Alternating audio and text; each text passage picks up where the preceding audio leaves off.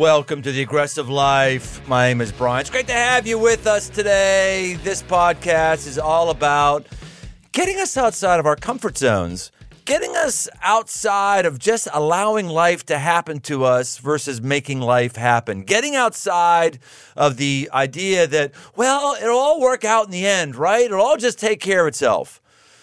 No, it will not take care of itself. In all likelihood, things will get worse. We have to reclaim the word aggression that says, no, I am going to grab my life by the throat. I'm going to take control of things. I'm going to do things. And if they don't work out, they don't work out because they don't always work out. But one thing I've seen again in my life, again and again and again, is it has a higher likelihood of not working out if I don't do something. That's the idea of aggression. Today we've got a good little guest on the on the aggression. Little, he's he's not little, he's not little. He's cute, he's cute, but he's he's not little. And of course, I, like it'd be great if one podcast if I said, well, today we got a real mediocre guest. I don't know if this one's going to work out well or not, but uh, but that is not this one. According to Fortune magazine, nine out of ten startup businesses will fail. That means you have a higher likelihood of being accepted into an Ivy League school than your small business being a success.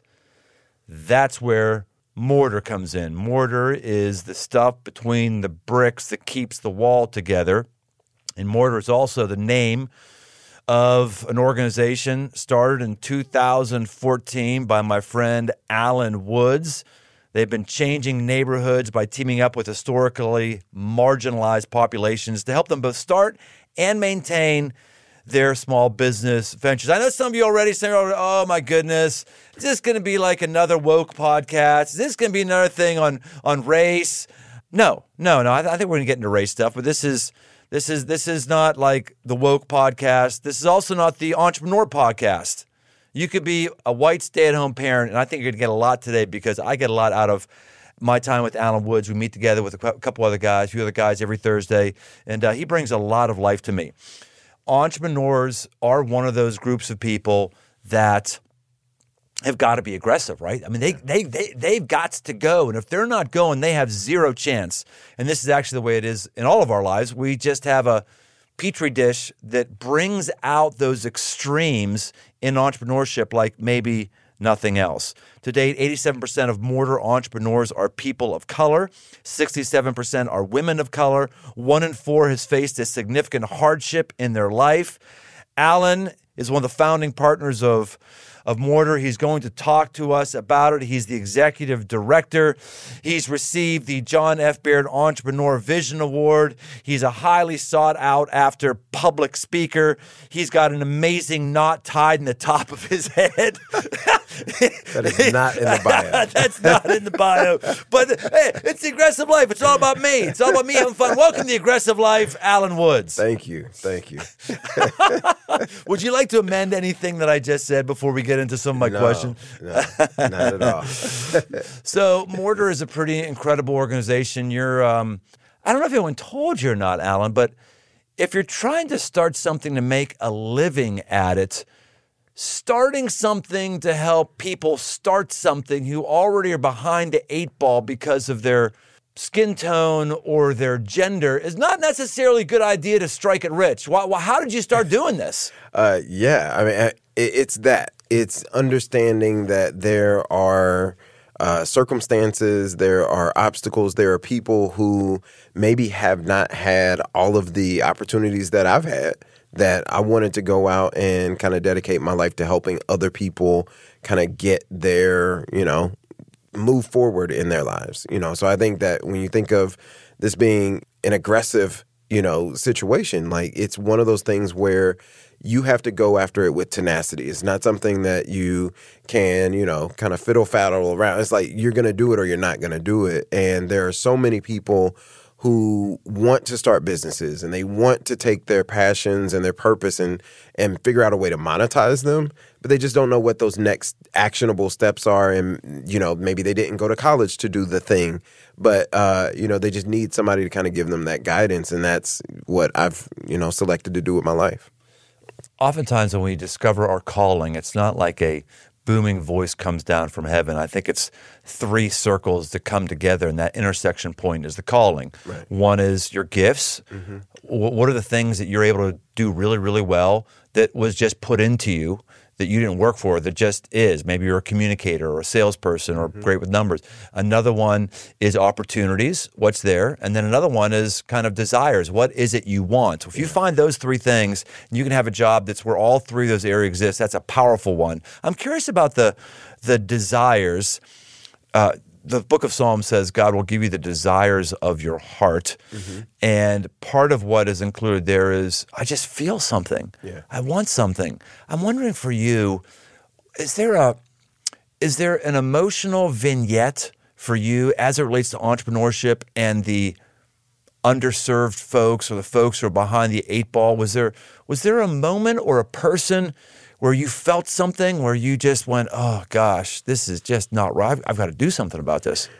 what that is often called like that moment of obligation. It's like the the moment in a movie where the the superhero finally puts on the cape and it's like, okay, I have to do something right now. And I think that for us, it was recognizing that in one particular neighborhood in Over the Rhine, uh, which is a neighborhood here in Cincinnati, there were a lot of new businesses coming to the area. There's a lot of diversity in the neighborhood. When you walk around, you see a lot of different people from different socioeconomic backgrounds, uh, different complexions, different lifestyles. Um, but then when you walk into the businesses, all of that kind of disappeared. And that diversity uh, vanished as you walk through the doors when you start thinking about who owns the businesses that were coming into the neighborhood.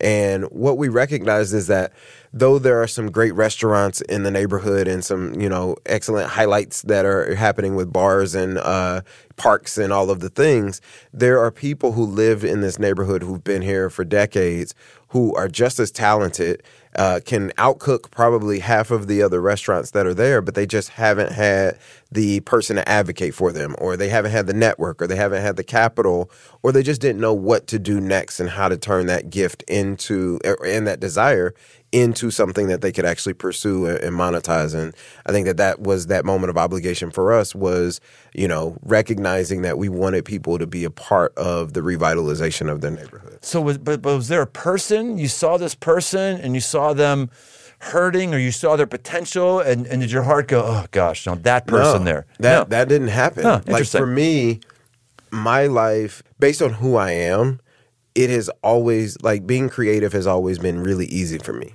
You know, so for some people, math comes really easy. I am not that guy. Um, but being creative and looking at problem solving in a different way has always come easily for me. Um, so, you know, when I started my journey as an entrepreneur, I started as a kid with a camera, you know, who was wanted to be a photographer. And then that snowballed into graphic design. Then I went back to school to do design and then I started helping small businesses become better with their branding.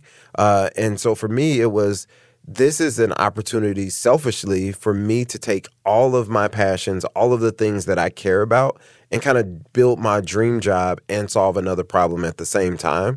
So there wasn't a one person, it was the uh, recognizing that there are challenges and there are people who are even less privileged than me, you know, because there's a level of privilege that comes from being a kid who tells his parents, hey, I'm into photography, and then your parents actually going out and buying you a camera and then putting you in weekend classes and then taking you to museums so that you can, you know, be a, be surrounded by the thing that you're passionate about. When I figured out that this could be something that allowed me to bring all of my gifts and put them on one table and utilize them together. I mean, we're doing film with uh, our participants that come through the program. I just did a, a photo series with a lot of our uh, women entrepreneurs for Women's History Month.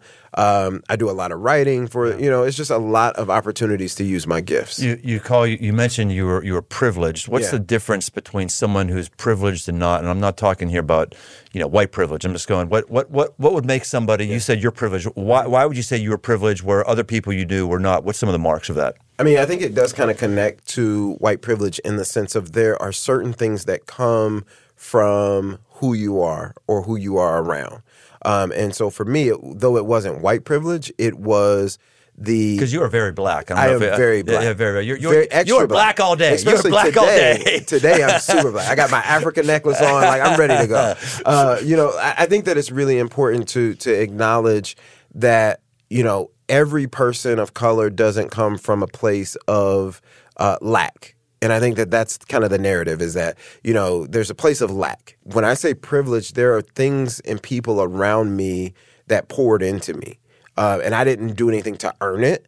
I didn't do anything to deserve it. It's it's a level of privilege. It's a level of blessing that I acknowledge now as an adult. That maybe at the time I didn't realize it because I had friends who had Jordans and my parents wouldn't buy me any. You know, so it's like so. I think that when I say privilege, I'm saying I'm coming from a place where I, I didn't have any lack. I mean, in the sense of we, you know, I was never starving. I was never, you know, in a home where our lights were turned off and things like that.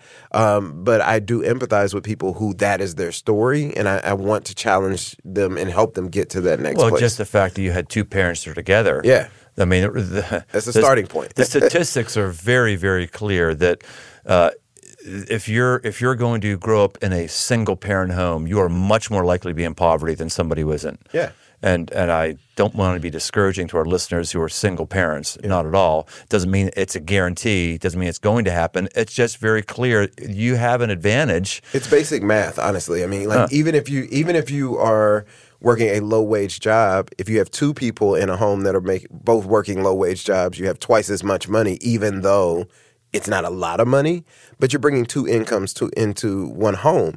So whether you have a roommate or whoever, you know, you're able to divide up some of those those finances. So you kind of have this ability to kind of have this cooperative economics built in. If you have a, a two parent household, um, and you have additional support. Maybe you're not paying for a sitter if you have one parent who's staying at home because you know sometimes one parent, both parents working. Sometimes the one of the parents is working just to pay for the kids to be able to go somewhere. When you start to think about what they're paying for nannies or for daycare or whatever, you're you're spending so much doing that. So Well, yeah. it's not just those financial realities, Right. but men and women do bring different insights and perspectives to the playing field. And when you've got a mom and a dad, you're doubling your wisdom. yeah, You know? Yeah. Now, 67% of all of the people that Mortar serves mm-hmm. are women of color. Yeah. The vast majority are women. yeah. Tell us why women and entrepreneurship is so critical and important. When we think of you know marginalized communities women have always been marginalized in the united states. You know like even through women's suffrage and all of those things like there were women who have always been marginalized. My mom i was talking to my mom the other day and she does real estate and she was talking about you know in in the 40s women couldn't buy their own homes and in the 70s they couldn't even get on their own credit card without like a cosigner from a man. And so there there have always been those challenges and i think that we're in a really pivotal place right now where women are being empowered and they're stepping up into a whole new place. And uh, across the country the fastest growing number of new entrepreneurs are black women. My mother was valedictorian at her college, Baldwin Wallace College, which is a really good school in Cleveland. And uh, you know, she talks about it. I, I, there's a, there's some appropriate bitterness with her as valedictorian. Her coming out, she had three opportunities: nurse, work at a church, or be a secretary yeah, something like that. Yeah. That, that was it. And, you know, it's a valedictorian, you know, and, Yeah. and she worked at a church. She was an organist at church, did, did Christian education, stuff like that at the church. But yeah, it wasn't too long ago that your sex parts defined purely what your possibilities were in the future. and they still do. I mean, like in in the realms of equal pay. I mean, like I I just don't understand why that is still a thing. Why a woman sitting right next to, to a man doing the exact same job and possibly even better than that man is getting paid less. And so, you know, we, we do what we can to be as empowering to women as possible, to get out of the way when we need to get out of the way, to open the door when we need to open the door. And I think that that's important. I'm wondering if here domestically in the United States, it's the same learnings with your organization it is with organizations that I've worked with that are overseas. They're trying to kick a dent in poverty. They are actually targeting women to help because women stay in the community and build the community where the men don't. Like yeah. there's there there seems like in poverty there's an evaporation of men. Where where are where are where are the men in the communities where there's poverty? What, is, what's your thoughts on this? uh, this this podcast could be really really long. Um, there are a lot of men that um, maybe grew up in a home that had a lack of a male presence, and so there are a lot of men by age that have not learned how to be men by character they they have started to kind of disappear and maybe uh, duplicate some of the the things that they saw when they were children. There's systems in play. I mean, like when we talk about sentencing, um, and these are not things that I'm I'm making up, or I mean, there's statistics on sentencing for crimes, equal crimes, but depending on who you are and where you where you're from, how you know you're in front of a judge, and you might get leniency if you're a white man that did the exact same thing as a black man, or you know when you think back to the war on drugs, you that's know, that's a statistical it, it, yeah, fact. Yeah, that's definitely, a, that's a statistical fact. Definitely, that's been studied many many many absolutely, times. Absolutely, and you know so there there are sometimes those reasons that men become absent. But, you know, I think a lot of it, you know, you can't just blame everything on systems. There are just some men that are immature who have never actually become real men. And they are not taking advantage of the opportunities. They're not taking care of their families. Um, and they're honestly just really selfish. And, you know, it creates a dynamic where women have had to figure out how to do it um, because they don't have the uh, luxury of walking away from children you know, in the way that men have done for forever. You know, a woman will give birth to a kid and the man could literally leave the hospital or never show up at the hospital and go and live his life. And the woman has always said, I have to do what I have to do to take care of my family. And I think that these new entrepreneurs are doing that and taking it to a different level. So give us a test case study of one of your one of your female clients what does life look like and how do they start a business and how does it make an impact just just just pick yeah. one like what's the how old they are what their business is yeah. and what it looks like for how they got to schedule out their days so uh, the first person who popped in my head is actually Erica Gray. She's uh, married, but she is she doesn't have any children. But you know, she is she is a grinder. She is always making sure that she takes her business to another level, and she's one of the people that, you know, when I'm thinking about other people who work like I work, she is one of those people. Um, so she used to have a boutique in Covington, Kentucky. Uh, started to change. You know, she was doing like vintage clothing. Then she was like, you know, I'm really into candles. I wish that I could, you know, get into creating my own candles. And she started a company called District 78 where she creates her own like soy based candles. Uh, and then she took it another level and now she does plants, you know, as well. So she calls her company District 78 a mood company. Uh, she has a store actually with three other Mortar alumni. Uh, it's on uh, Short Vine in the Clifton area, and it's called Pause, uh, which is just designed to tell people to take a pause in your day to focus on yourself. Um, so you can go in there and get plants or candles or cold pressed juice. You can even get a massage. I mean, like there's just so much that you can kind of walk into this one space, and that kind of speaks again to cooperative economics instead of one entrepreneur trying to carve out one space all by themselves, four entrepreneurs came together and said, what would happen if we split this, you know, so that, you know, it increases our profit margin because we have less overhead because we're sharing the rent and all the utilities. And it just creates a whole different dynamic for, especially in environments of COVID. They literally opened on Valentine's Day 2020, like one month before the stay at home mm. order and they had a great year last year because they were doing it together. And they've all said that if they were in that space by themselves, it wouldn't have happened. Um, so, you know, having Erica kind of lead and and be able to show other entrepreneurs who maybe haven't had a space, you know, how to take care of a space and how to, you know, just continue to grow your business. Um, it's been she's a mentor at, at the same time, so it gives her an opportunity to continue to grow and to continue to to pour into other people. And I think that that's one of the important parts of what you do, what I do. It's as we grow, we're not just growing for the sake of our growth. We're taking some of the the growth that we have and we're pouring into other people. I'm curious how COVID has affected your clients. And I'm actually really interested to hear your response because I'm, I honestly am not sure what it's going to be. We had a guy recently on the podcast, uh, Jon Acuff, a very, very funny guy. He wrote a book called uh, "Stuff White People Like," bunch of bunch of interesting. And and he, we were we were talking. He said, Was mayonnaise on the list? mayonnaise? I'm not sure, man. Uh, ma- just wondering. I, I'm not a mayonnaise guy. Mu- mustard all the way. But it was stuff like white people like live animals in church. That's what, lo- what well white people like moleskin notebooks. That was another one. You know, actually no, it wasn't what white people like. It was what Christians like. Yeah, Ah, stuff, stuff. Christians like. Yeah, stuff Gotcha. Christians like. Okay. I think he took it off the book called White People. Anyway, we got in this whole thing. He said, "You know what I don't like about whole Christian culture?" He said. I don't like that when I come in, the worship leader always assumes I've had a crappy week. The worship leader always goes, oh, uh, it's been tough. He's always got his skinny jeans on and all this stuff. He's going, oh, it's been a hard week. I, I just, just go to God with all of our difficult things. And he says, I'm, I'm sitting there going, I didn't have a bad week. Right. I had a, I had a great week. Yeah. I would, I would just one time like to hear worship leader say, "Hey, man, we all nailed it this week. Yeah. So let's thank God for that." You, uh, you, you told told me in one of our groups, you're like, "I'm, I'm tired of, I'm tired of hearing."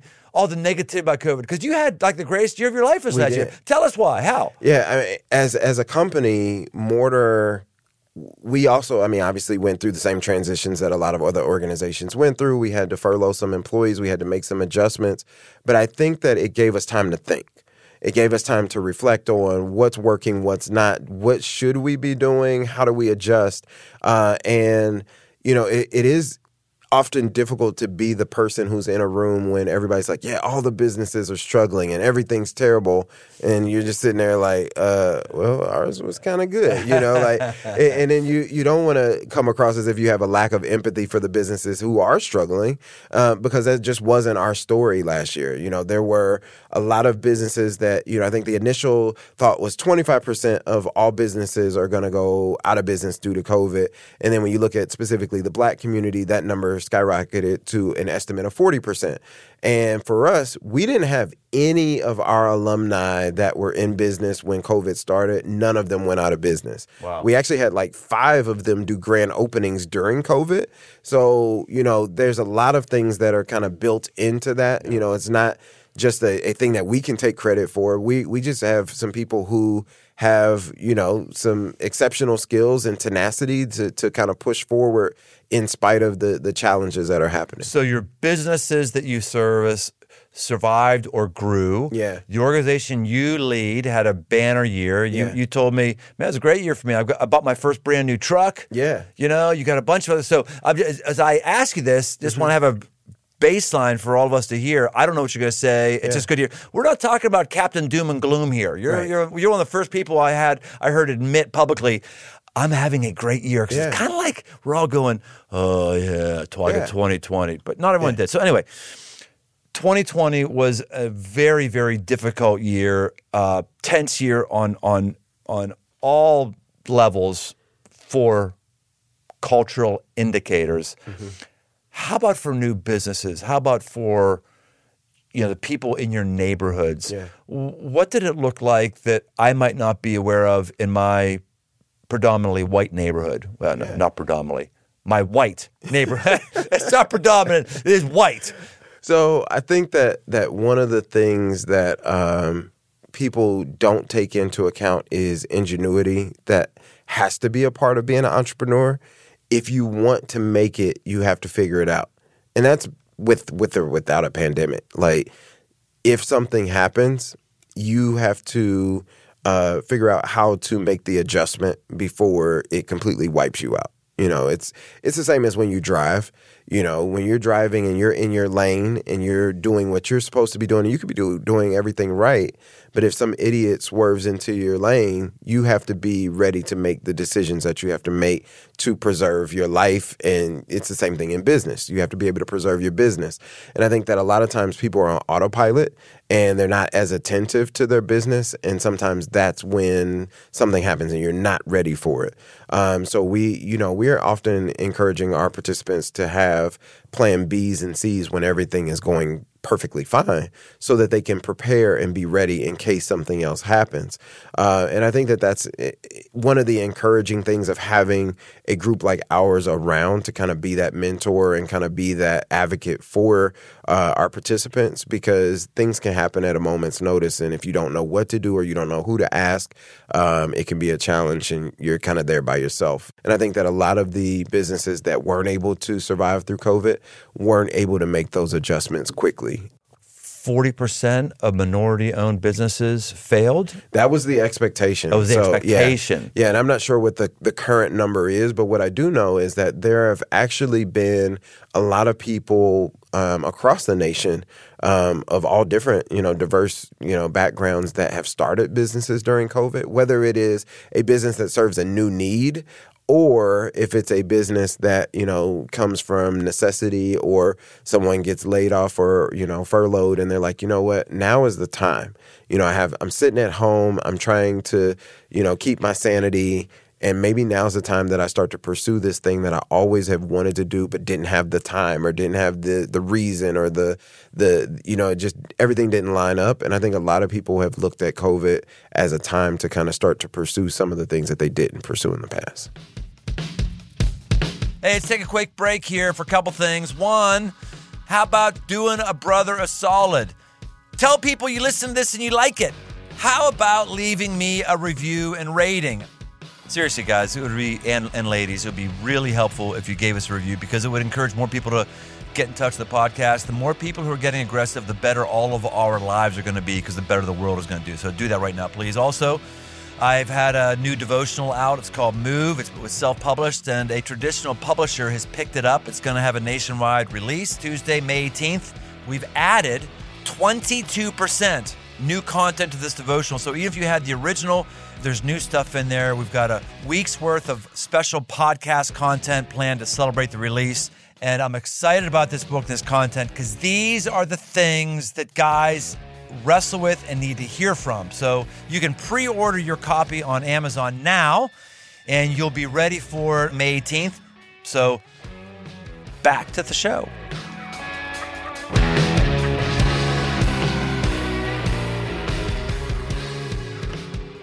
You have a, a powerful story that includes a Woolworth store, a Woolworth store, Civil Rights Museum, and the opening of Mortar. Can you yeah. give us a bird's eye view of that? Yeah, a couple years ago in Cincinnati, we were um, putting together a pop up shop in a space, and we didn't know the history of this building that we were working in. It was just a, a it used to be like a dollar store before us, so we were just kind of cleaning it up and um, just getting an understanding that you know there were things happening around us that you know I think all things kind of connect in some fashion. Um, and uh, I went on vacation with my wife for a wedding, and we went to North Carolina, and we actually went to the site of the first uh, sit-in, you know, for the civil rights movement, and you know, it just it did something to me just to know that these were, you know, a couple kids, you know, it's like four guys basically who started this whole thing that just blew up and expanded across the South and across the country, and then ultimately land to ended up um, so to desegregation of restaurants and you know the the counters and things like that. And so when I got back to Cincinnati and continued to work on this space, um, there was an older gentleman who came into the building and he was asking what was, you know, what we were doing in the space. And he let us know that this was the space where he had met his wife. So he was just always, just always kind of kept his eye on the space and, um, and he let us know that it, it had been a Woolworths, you know, store. And it was just kind of like this connection point of the work that Mortar was doing and that we were three guys who just had this journey of, you know, hey, let's do something that's going to have an impact that's bigger than us. Because Woolworths was the place of who gets to sit at the counter exactly, and who doesn't. Exactly. And and then having that connection point of you know, to other people who just had this desire to change things and understanding that we were ultimately doing the same thing several generations later and that we would have an impact that was bigger than us because they never knew when they left their college that day, you know, that they were going to change the entire country, you know. Um, and there took some tenacity, it took some bravery, it took some honor and some integrity to sit there and kind of take all of the things that came with that um, and so for us, it was just an amazing kind of um, connection point for us to know that you know this one thing that we wanted to start in one neighborhood in Cincinnati is now in six neighborhoods in Cincinnati and then in six additional cities outside of Cincinnati. And we never planned on it being bigger than one neighborhood.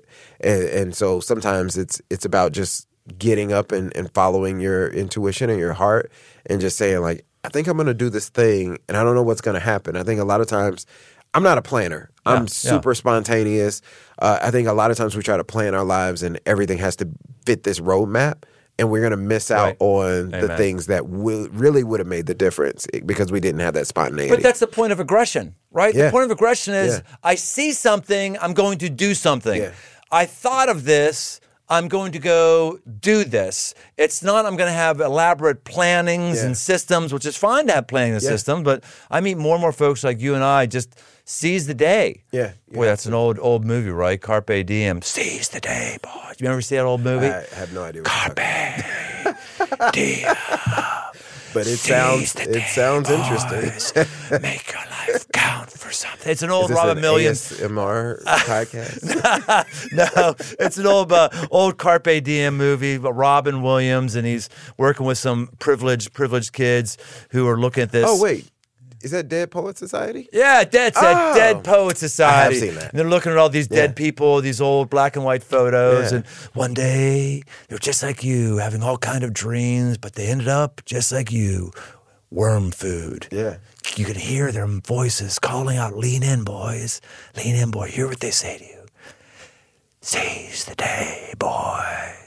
Remember that now? Come on, you're good. I, you're starting to cry no, right now, aren't you? No, I'm not. I, I, I, was thinking I do need to rewatch it, but then I was also wondering if you have a copy of the script at home because you like know a lot about it. No, I don't have a copy of the script. That's just one of my favorite scenes in in, in any movie. But anyway, to, to your point, so those folks, I didn't think about. It. Yeah, they just seize the day that day. Yeah. I need to make a stand here that day. I need yeah. to be. They didn't use probably this terminology, but I need to be aggressive this yeah. day. I'm telling you, man if more of us would get on that plan than any other self help plan, I'm telling you, your life would change. One of the things I'm so glad I did is you and I were meeting a while ago talking about mortar, and uh, boy, I just felt a little prompting from God.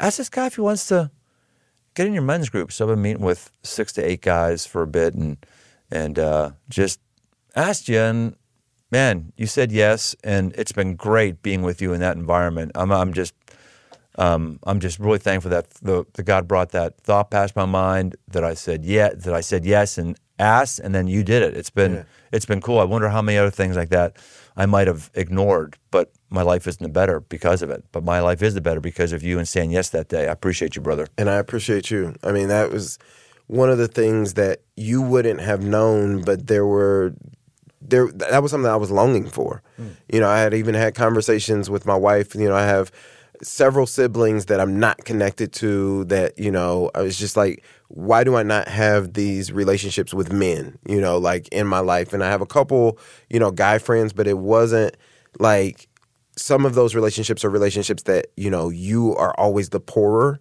and mm. no one ever is like reciprocating that and i was really telling her you know i'm looking for relationships that I am not the only one who has to pour, you know, mm-hmm. where I'm not always the mentor, but I can learn from other people and sometimes be the mentee. And I think that the majority of my relationships before connecting with you was I was always the mentor and I was looking for something where I could learn from other people and have people kind of pour into me as well as me pouring into them. So it's been great. And I, it's, it's something that, you know, I think that more men should have, more women should have, uh, and married, you know, married couples. I'm I'm a huge advocate for marriage. My wife and I have a podcast as well that's kind of dormant now because of uh, other priorities and COVID, and we just kind of took a break. But I think that it's it's really important to kind of have those people around you that are where you want to go um, and who can kind of support you in getting to that place. So, you know, if you want to be an entrepreneur, surround yourself with entrepreneurs. If you want to be a singer, surround yourself with singers and musicians and you'll learn from each other and, and you know, that that part will kind of help you get there. Well, you certainly haven't only been a receiver, you've also been a pourer. I, I, I've reflected frequently. In fact, I just quoted you yesterday. We were talking about how there is a narrative in our country that you have to believe or else you are canceled. Mm-hmm. There is a certain set of values that you need to have. It's almost like literal thought police yeah. is going around that, and we're actually eliminating eliminating dissenting points of view. I'm reading a book right now on uh, transgender, which is looking at just stuff we don't hear about, yeah. and it got banned from Amazon. Oh wow! Just just banned. So I had to I had to go somewhere to find it, and um, all the uh, the books of people who were gay who are right now not gay. This is their words. Mm-hmm. Um, they've all been eliminated from Amazon. And uh, there's just, uh, and you can agree or disagree with whatever those books are. Yeah. But the point was, and what you said to me was, you know, our culture is squashing minority opinions. Mm-hmm. I don't mean uh, skin minority. Yeah. I mean just minority. And, and and you said, well, that's just the way it's always been in our culture. And you, as a black man, you've seen that. You want to blow that out a little bit more? Yeah, I think that you know when you think back to the conversation of going back to the counter, I mean, that is unpopular opinion that you should be able to grab a cup of coffee at the same place as someone else that doesn't look like you. For you to have that thought, you know, could lead to your death. Ultimately was terrorism. I mean, like we're in uh, 2021 this is the 100 year commemoration of the race massacre in Tulsa, Oklahoma on Black Wall Street, um, where it was a thriving economy of black doctors, lawyers, entrepreneurs. Um, and that, for a lot of people, was a threat to what it meant to be an American in the patriot sense and in the sense of a lot of other narratives that we still constantly hear.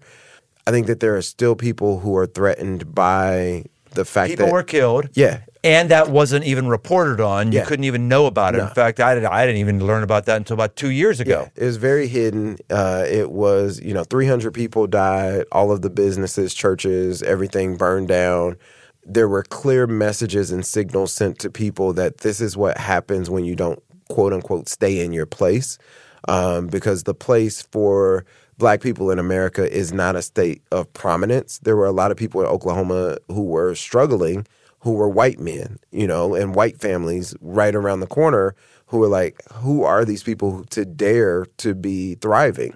When you think of that, that was a minority opinion that we can thrive and we can figure this out and we can build our own economies and we can take care of ourselves. One of the things we have to remember is that just because it's an unpopular opinion doesn't mean that you have to, you know, squash it. You don't even have to agree. It is what it is. Like we all have our own opinions, but you don't have to squash it because it's something that, you know, is different than how you were raised or brought up. But the dominant culture always has the microphone. Mm-hmm. The dominant culture always has the narrative. Yep. And if you happen to be someone like me or you yeah. who has a Christian worldview, uh, we are not in the dominant culture yeah. anymore. Not at all. We would like to believe it, but it's, you know, the fact is, that we we come from a place where eh, I mean even inherently in the country, you know, that you know, religion is well Christianity, not even religion, but Christianity is one of the foundational, you know, principles of government.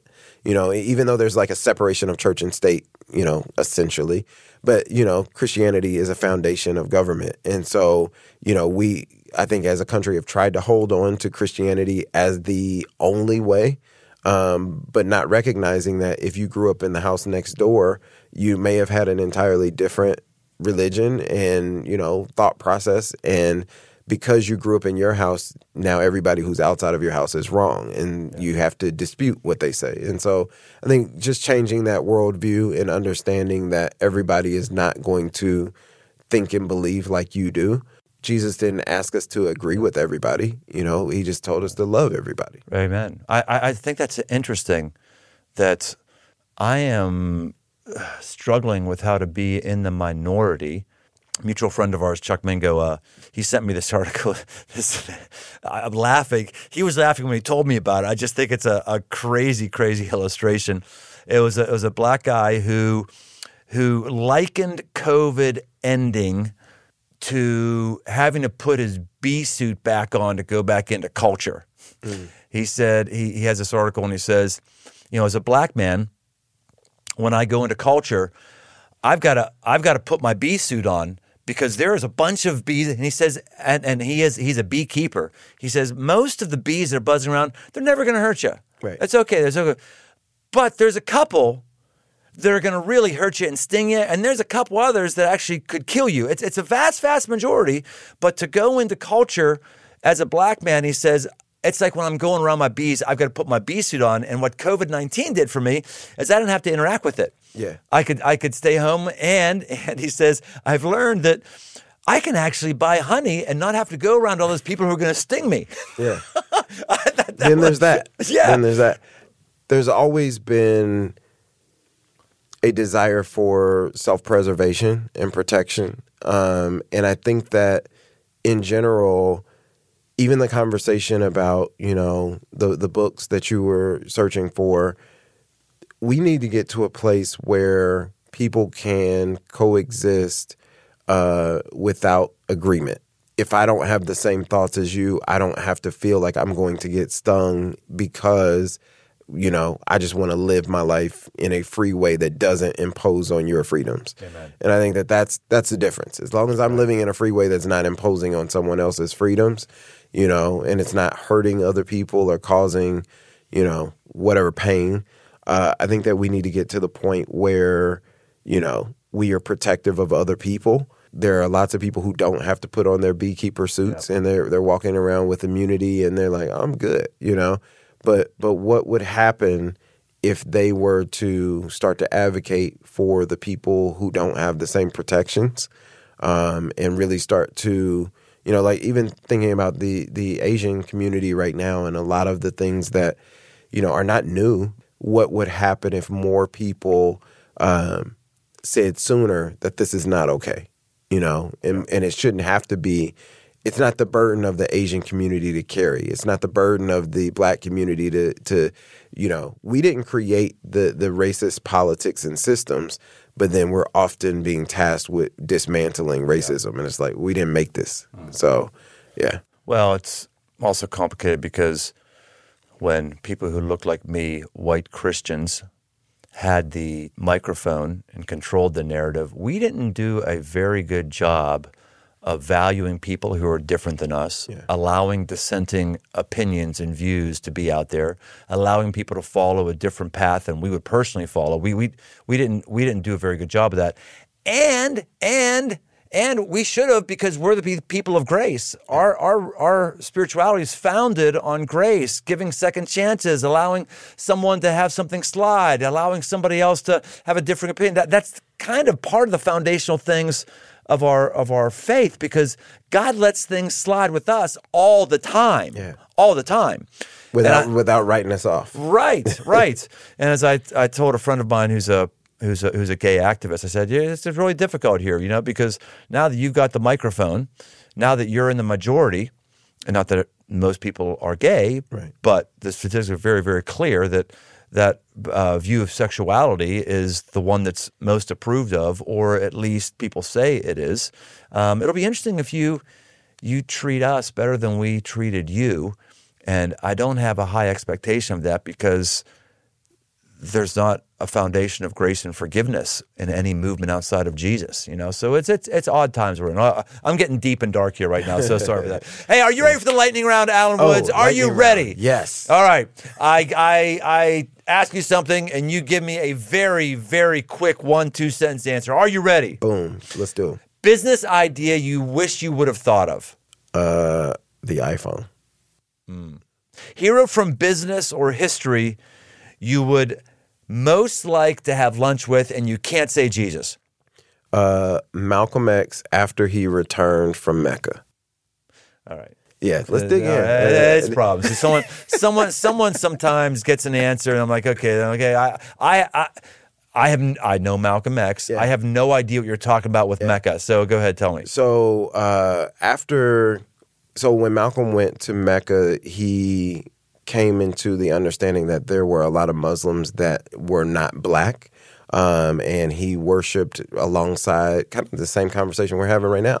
He worshipped next to white Muslims and Arabic Muslims and black Muslims and really came into this deeper understanding of what the religion was really about versus what he had learned kind of previously and uh, had just a different world perspective and was coming back to America from a place of peace where he really wanted to build with other communities versus um, kind of antagonizing or to to get revenge, you know, on some of the things that had been done, and never really had that opportunity to do that, you know, because shortly thereafter he was assassinated, um, and so you know, I I think that he fundamentally changed who he was because of that trip to Mecca, and I would love to sit down with him and talk about what he would have perceived as what was next. Interesting. Yeah. All right. Key to surviving your first year as a small business. Hennessy. No, um, um, sleep. It- because the people will try to tell you that you know there's the narrative that entrepreneurs you know will, will sleep when we're dead, but no, it's like you need that that healthy level of rest to recuperate. Um, because when you show up the next day and you're you're well rested, you're you're thinking on a different level and you're ready to kind of accomplish more. Way to know if my business idea is a good idea. talk to the potential customers who are not your family and friends who would actually spend money with you and find out, you know, what they are looking for and if it's solving a problem, what is the problem that it solves and for how long. Accomplishment you're most proud of. Family, you know, just knowing that I'm doing my best to be a great husband and father and, you know, I'm really pleased and proud of the young women that my daughters have grown into. You know, my girls are gonna they're gonna make some really big changes in this world, and I'm excited to see it. Best piece of advice you've ever gotten. Go. Like don't don't wait for everything to be perfect. Just go and, you know, make the adjustments as you need to. Most aggressive move you've made as a husband. Ooh, moving to Cincinnati. Um, my wife got a job here in Cincinnati. We're from, we're both born and raised in Indianapolis, and she got a job here.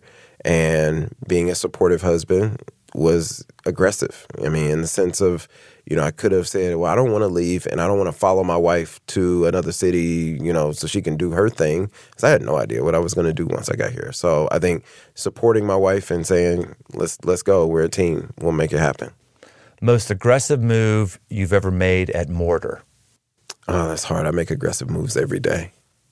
Uh, we we just uh, moved into a new building that we hope to be able to purchase at some point, um, and it's it's an amazing space, and we are building out a studio in that space so we can continue to do uh, photography, video, podcasts, you know, and really kind of control our narrative. Taking new ground always sounds sexy, Yeah.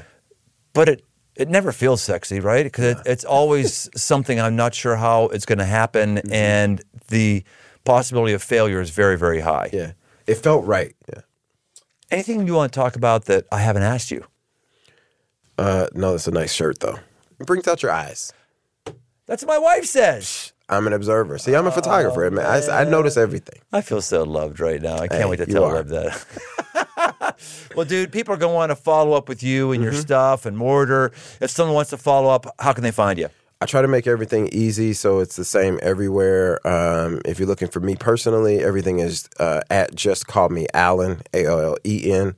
If you're looking for Mortar, everything is at we are Mortar, M O R T A R. Well, there it is, boys and girls. another episode of The Aggressive Life. Take some of Allen's words and actually do them. Don't just listen to them, do them. Have a great week. We'll see you next time on The Aggressive Life. Hey, thanks for listening. For more aggressive living, head over to briantome.com. Get signed up for the mailing list to get regular shots of positive aggression sent straight to your inbox. And while you're there, you can also find articles, podcasts, and books. I'm also active on Instagram. Search Brian Tome. Special thanks to the band judges for the music. Aggressive Life with Brian Tome is a production of Crossroads Church, Cincinnati, Ohio.